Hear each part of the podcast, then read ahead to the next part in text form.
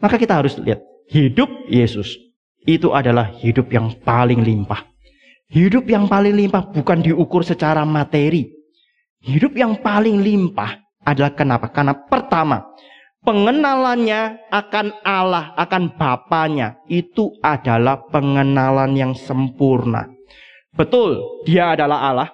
Tapi ketika dia inkarnasi sekali lagi, Bapak Ibu jangan lepaskan hal ini. Sekali lagi, dia inkarnasi artinya dia dibatasi di dalam natur manusia. Kalau Bapak Ibu membaca Lukas pasal yang kedua ayat 52. Dan Yesus makin bertambah besar dan bertambah hikmatnya dan besarnya dan makin dikasihi oleh Allah dan manusia. Bapak Ibu saya mau tanya, apakah Allah pernah mengurangi kasihnya kepada Yesus? Karena Yesus inkarnasi. Tidak kan ya? Allah itu selalu mengasihi pribadi yang kedua. Allah anak meskipun di dalam inkarnasi. Tapi di sini dikatakan makin dikasihi oleh Allah dan manusia. Itu artinya Yesus pun bertumbuh di dalam relasinya dengan Bapaknya dan dengan manusia yang lain. Yang pertama adalah karena dia memiliki relasi yang sempurna tanpa cacat kepada Bapaknya yang di kepada Allah maka dia memiliki kehidupan yang limpah. Yang kedua, Yesus itu melakukan seluruh perintah kehendak Bapaknya. Artinya apa? Hidupnya itu dipersembahkan penuh kepada Bapaknya.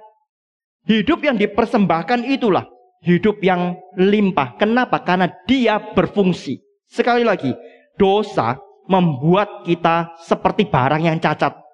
Dosa itu membuat kita seperti barang yang rusak, kita tidak bisa berfungsi. Bahkan kita tidak tahu fungsi kita apa. Karena kita tidak mengenal Allah. Kita tidak mengenal kehendaknya. Kita tidak tahu panggilannya bagi kita apa. Maka kita tidak berfungsi. Tetapi karena dia mengenal Bapaknya, dia tahu panggilannya, dan dia melaksanakan seluruh kehendak Bapaknya dengan tepat, dengan sempurna. Dia berfungsi seperti yang seharusnya, seperti tujuannya ketika dia inkarnasi. Seluruhnya dia kerjakan. Makananku adalah melakukan kehendak Bapakku. Itu yang dikatakan oleh Kristus. Artinya apa? Kalau kita bicara makanan, fungsi makanan apa? To sustain our lives kan ya. Untuk kita bisa terus hidup kan ya. Kita makan untuk kita itu bisa terus hidup. Yesus mengatakan makananku adalah melakukan kehendak Bapakku. Seolah-olah Yesus mau mengatakan kalau aku tidak melakukan kehendak Bapakku lebih baik aku mati.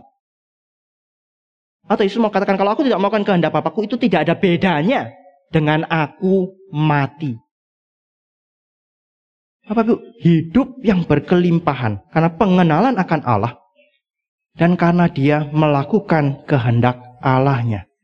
Dan kita bisa melihat di dalam seluruh kesaksian Alkitab dia melakukan kehendak Allahnya tanpa reserve, tanpa dia menahan sesuatu. Dia berikan seluruhnya, dia berikan seutuhnya Sampai dia harus dipermalukan seperti orang terkutuk di atas kayu salib pun dia berikan.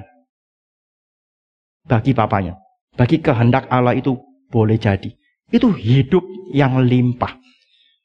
Maka Bapak Ibu, saya akan simpulkan. Hidup yang limpah itu melampaui hidup yang natural di dalam keberdosaan. Hidup yang limpah itu bukan sekedar karena kita sudah mendapatkan hidup rohani, hidup yang kekal itu. Tetapi hidup yang limpah adalah satu hidup yang didedikasikan bagi Allah. Bapak Ibu mau atau tidak memiliki kehidupan yang seperti itu? Memiliki satu kehidupan yang benar-benar berfungsi.